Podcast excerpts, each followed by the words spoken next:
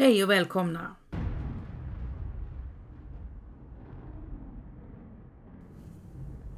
I början av 1830-talet drabbas Sverige av en ny farsot som gastkramar sina offer till döds.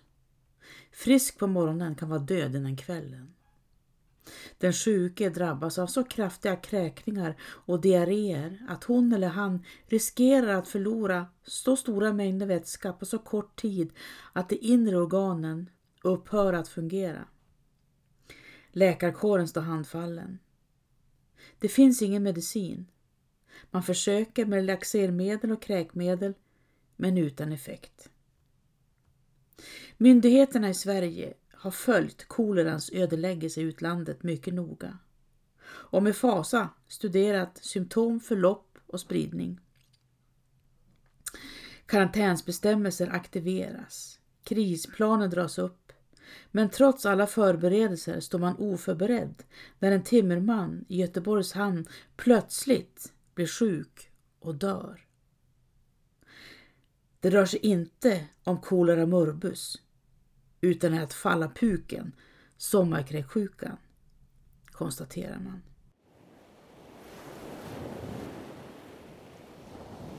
Smittan sprider sig norrut och den 4 augusti sker de första dödsfallen på Klädesholmen några mil norr om Göteborg. Och under de följande veckorna dör en femtedel av öns befolkning.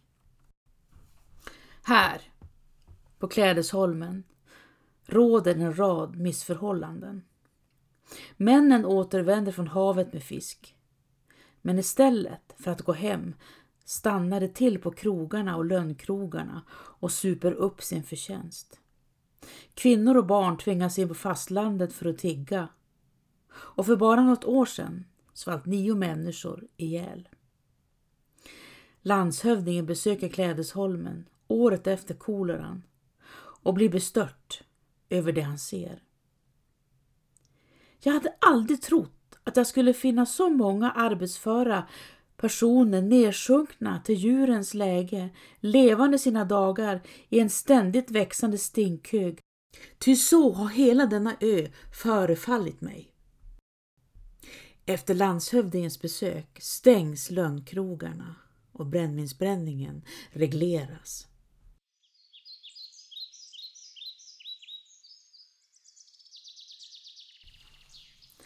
Stina-Sofia i Sunnansjö söder om Umeå överlevde kopporna som treåring.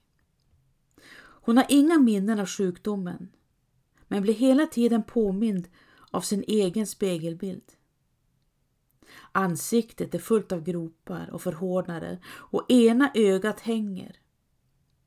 Ingen kommer att vilja gifta sig med henne. För att det ska ske krävs ett mirakel. Stina-Sofia hämtar en hink och fyller den till bredden med potatis. Mor glor storögt när hon stiger in i stugan med hinken i näven. Åh hej! ropar Stina-Sofia och hivar upp hinken på bordet. Vad gör du? flämtar mor ängsligt. Vi har så räcker med potatis här inne. Jo, nu ska mor få se, tänker Stina-Sofia. Gifta sig eller räkna? Ett så erbarmligt fånigt val för den som inte har möjligheter att välja. Stina-Sofia lyfter upp potatisarna en efter en och lägger ner dem på bordet. Hon formar en rad medan hon räknar högt. Tre, fyra, fem. Men vad gör du? frågar mor. Stina-Sofia, vad gör du? Stina-Sofia vänder sig om mot henne. Jag räknar, ser väl mor, svarar hon och blinkar för att hålla undan ljuset. Räknar du? frågar mor bestört. Räknar du potatisar? Just det. Men varför i alla dagar? Vad ska det vara bra för? Varför inte? svarar Stina-Sofia. Om far äter tre potatisar och mor äter två och Olof fyra och Johan en och jag ingen alls. Då vet ju mor enkelt hur många potatisar hon ska koka Mor gapar. Ska inte du äta någon potatis alls? Strunta i det mor. Hur många potatisar blir det? Men mår du inte bra Sofia? Jo då, jag mår bra mor. Men hur skulle jag kunna veta hur många potatisar det blir? Men räkna mor, det är nyttigt. Jaha, svarar mor, det är nyttigt. Och roligt, det är roligt att räkna mor. Som nu, hur många potatisar tror mor att det ryms i den här hinken? Stina Sofia lägger tillbaka potatisarna en efter en medan hon räknar dem högt. Åtta, nio, tio. Men vad du kan Stina Sofia, utbrister mor bakom henne. Det är rent himmels vad du kan. Stina Sofia lyfter hinken och tar några steg bort mot dörren. Nej, ropar mor, lämna potatisen här. Stina Sofia håller upp hinken med båda händerna och tummar på skaftet. Hon tvekar. Men Sofia, hur många potatisar ska jag koka? Jag kan inte hålla reda på det. Du måste hjälpa mig. Tio, svarar Stina Sofia. Mor ska koka tio potatisar. Stina Sofia ler. Far brukade fråga henne när hon var mindre. Nå Sofia, hur många år är vi här i stugan tillsammans? Kan du räkna ihop det? Sen flinade han och sneglade bort mot mor. Stina Sofia bad om papper och penna och skrev upp och funderade. Hur gammal är far? Hur gammal är mor? Hur gamla är hennes bröder, Olof och Johan? Sofia försökte räkna så snabbt hon förmådde. Hon ville inte göra någon besviken, men ville inte heller bli påkommen med felaktigheter. Till slut tittade hon upp. Här i stugan är vi 102 år tillsammans. Mor slog ihop händerna av förtjusning och far skrattade. Vad var det jag sa? ropade han. Flickan är otrolig på att räkna. Olof och Johan tjurade. Hon låtsas, sa Johan. Sofia gör sig bara märkvärdig.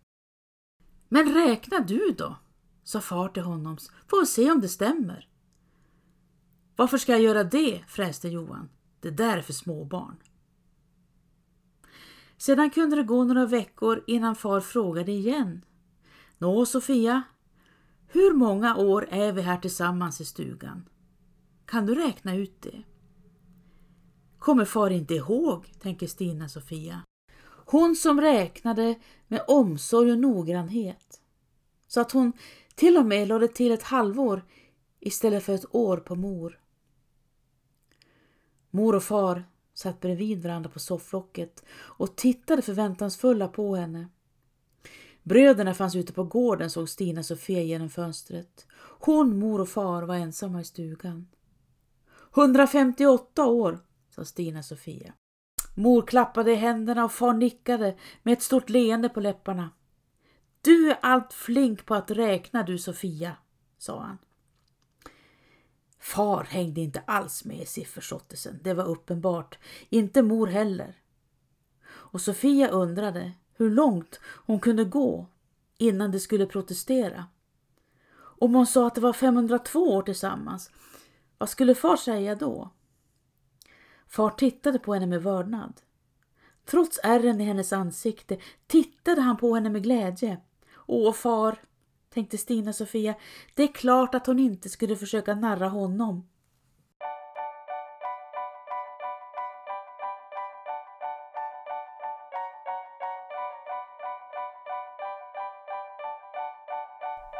Folkskolereformen blir av 1842 trots protester från bönderna som vill behålla sina barn hemma i jordbruket.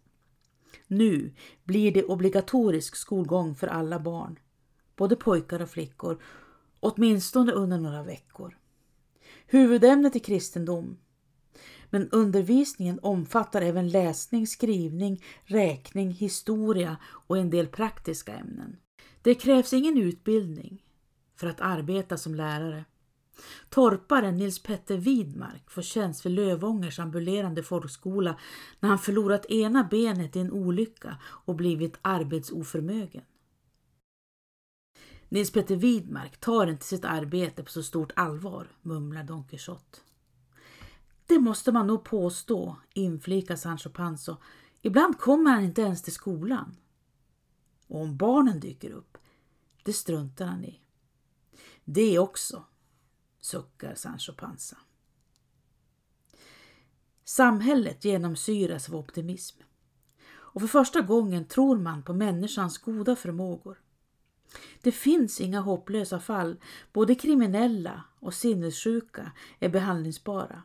Med rätt hantering, det vill säga hårt arbete, disciplin och religionsundervisning, måste det gå att återuppfostra individen tillbaka in i samhället igen. Runt om i landet byggs cellfängelser som ersätter de gamla fängelserummen. I cellerna ska fångarna få tid och möjlighet till eftertanke och ånger. Ambulerande skollärare Nils Petter Widmans hustru Anna Maria grips och döms för en rad smärre stölder och skickas till fängelset i Umeå. Hon har tagit tyg som legat ute för blekning, några knappar och band. Varför? dundrar Nils Petter Widmark. Ja, säg det. Anna Maria rycker på axlarna. Det gamla fängelset i Umeå, som ligger väst på stan, är slitet och skamfilat. Och Anna Maria placeras i en skrubb uppe på fängelsets vind. Tre vaktknäkter arbetar i fängelset, Sundström, Ledström och Brännlund. Två av dem, Ledström och Sundström, går in till Umeå i ärenden medan den tredje, Brännlund, stannar kvar och vaktar fångarna.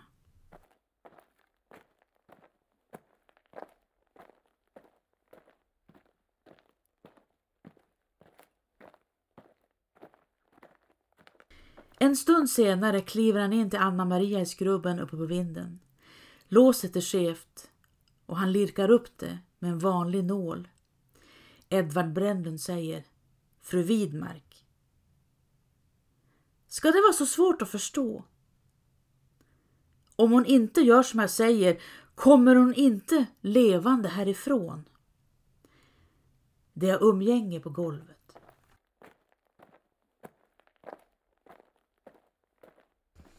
Anna Maria har otur. Hon blir på det viset. När hon tjänat straffet och är fri att återvända hem till Lövånger har hon bara några veckor kvar. Nils Petter Widmark, som är helt okunnig, blir bestört och sedan ursinnig. Barnet är inte hans. Räkna kan ju skolläraren. Och alltihop är fängelsets fel. Nils Peter Widmark kräver skilsmässa. Han stämmer fängelset.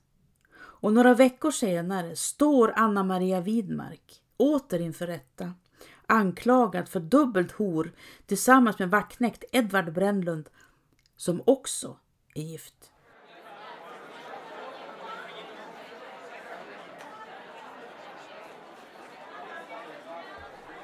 Titta på ungen, viskar folk i rättssalen, så var pricken lik Brännlunds äldsta. Men vaktnäkt Brännlund slår ifrån sig. Skulle jag med henne? Anna Maria är 40 år och Edvard Brännlund 26. Vittnen saknas så Edvard Brännlund frikänns. Anna Maria, hon med ungen på armen, döms för enkelt hor och sätts in i fängelset igen.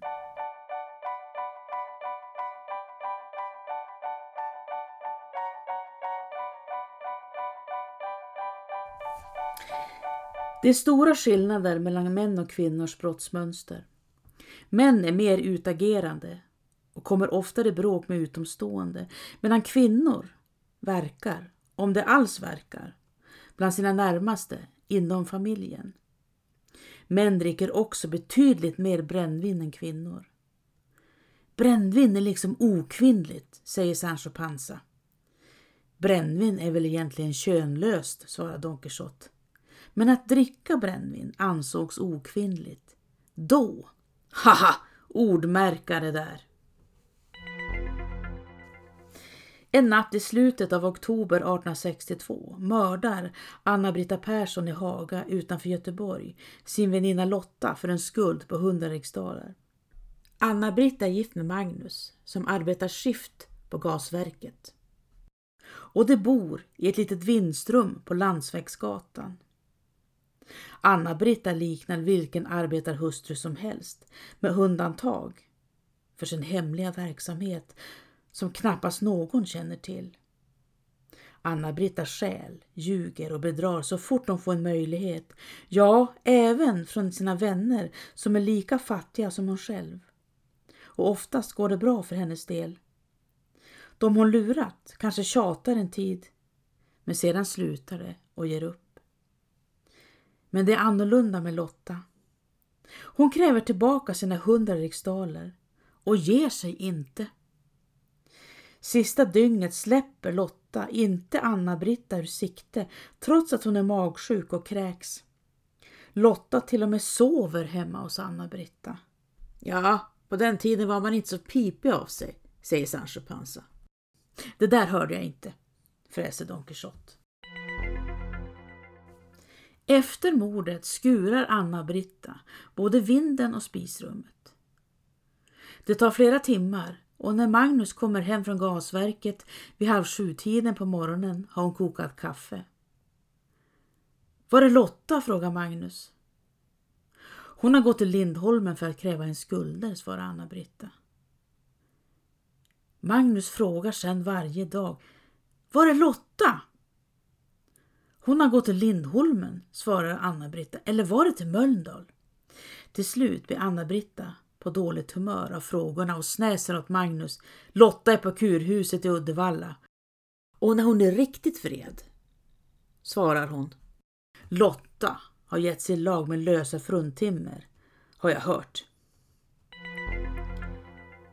Det var allvarligt. När Lotta kräver tillbaka sina pengar blir det farligt, säger Sancho Panza. Det rimmar ju. Det sista hörde jag inte, svarar Don Quixote och sätter näsan i vädret. Ursäkta mig ännu en gång, det var plumpt. En och en halv månad senare hälsar Anna-Britta på sin väninna Emma Nilsson. Och när hon återvänder hem igen bär hon med sig några av Emmas klänningar och Emmas pappas portmonnä.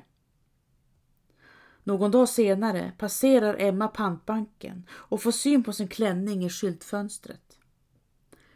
Då får hon nog och går till polisen. Anna-Britta arresteras för stöld och Magnus blir förtvivlad. Han flyr hem till sin gode vän Svante som råkar vara gift med Emma Nilsson och säger att han aldrig mer kan bo i det rummet. Samma kväll får han veta att man hittat kvinnokläder på avträdet på Landsvägsgatan. Magnus kommer genast ihåg Lotta och morgonen efter, efter nattskiftet på gasverket, söker han och en annan man igenom huset på Landsvägsgatan. Och när det står i svalen utanför spisrummet upptäcker männen att en planka i taket ligger skevt. Någon av dem tar en påk och knackar lite. Brädan faller ner och ut ramlar en arm.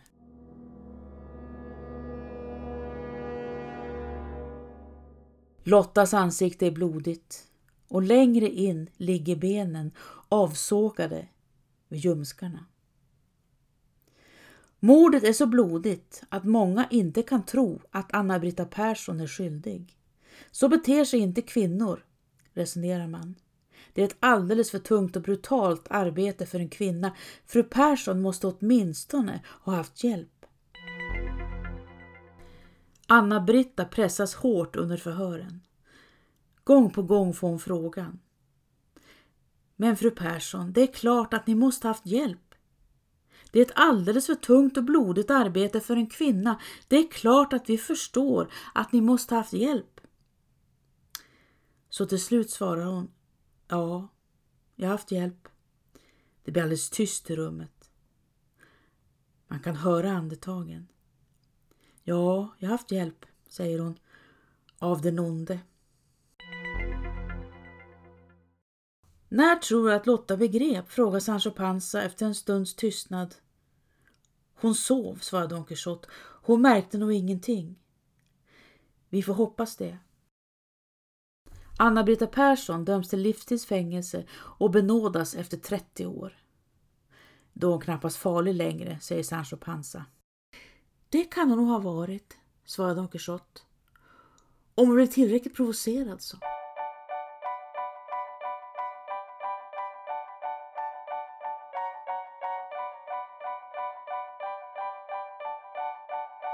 Timmermannen som arbetade i Göteborgs hamn och dog av kolera 1834 hade tagit två supar brännvin innan han gick hemifrån på morgonen.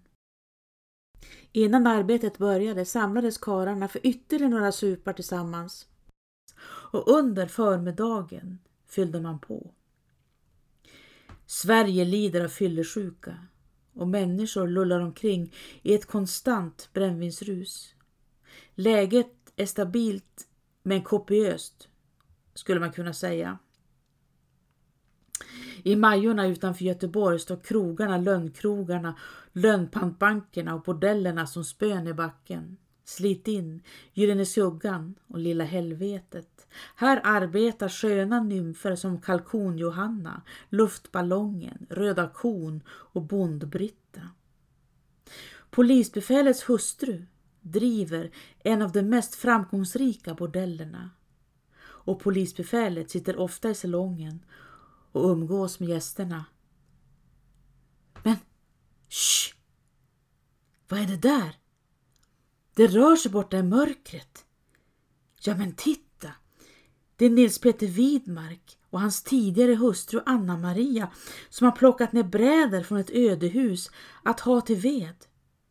De bor tillsammans fortfarande i en liten backstuga utanför Gärde. Anna-Maria anklagas för att sälja brännvin utan tillstånd.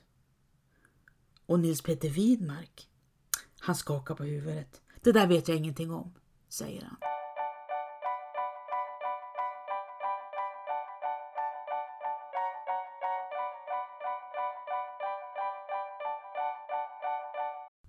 Det var allt för idag. Tack för att ni lyssnat.